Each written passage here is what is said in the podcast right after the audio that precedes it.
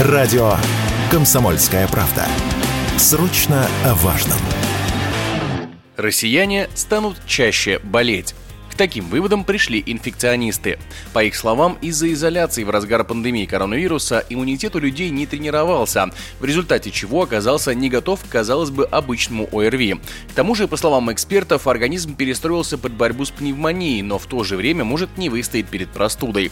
Превышение эпидпорога по сезонным заболеваниям стоит ждать еще как минимум год, и только в 2025 ситуация может начать меняться. Об этом радио «Комсомольская правда» рассказал врач-педиатр, инфекционист, главный врач медицинского центра «Лидер медицины» Евгений Тимаков.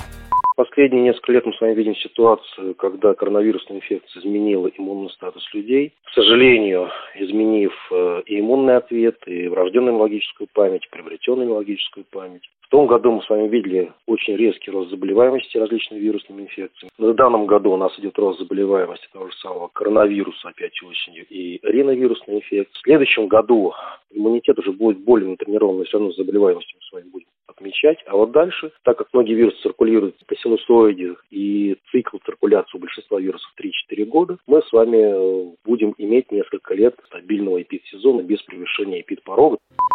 Однако не все эксперты согласны с таким мнением. Как рассказал радио «Комсомольская правда», доктор медицинских наук, врач-терапевт-иммунолог, специалист по особо опасным инфекциям Владислав Жемчугов, иммунная система у каждого своя и говорит, что все будут чаще болеть попросту нельзя.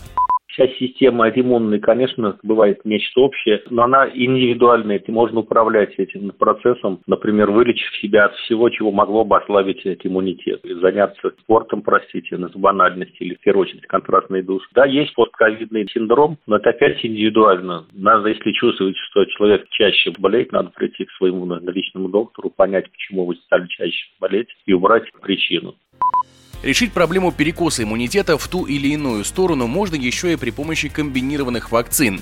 Так, в научно-исследовательском институте гриппа имени Смородинцева Минздрава России уже разработали назальную вакцину, которая защищает одновременно от коронавируса и гриппа. Сейчас она проходит клинические исследования. Эксперты уверены, что такой препарат хорошо подходит для новых реалий, хоть вакцина от COVID-19 сейчас и не является чем-то необходимым, уверен Владислав Жемчугов.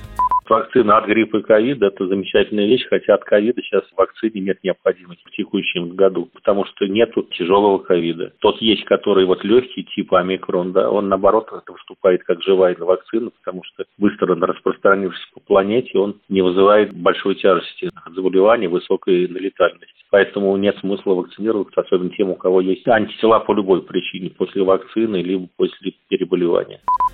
По данным Роспотребнадзора, в России все еще фиксируется превышение эпидпорога по заболеваемости гриппом и ОРВИ.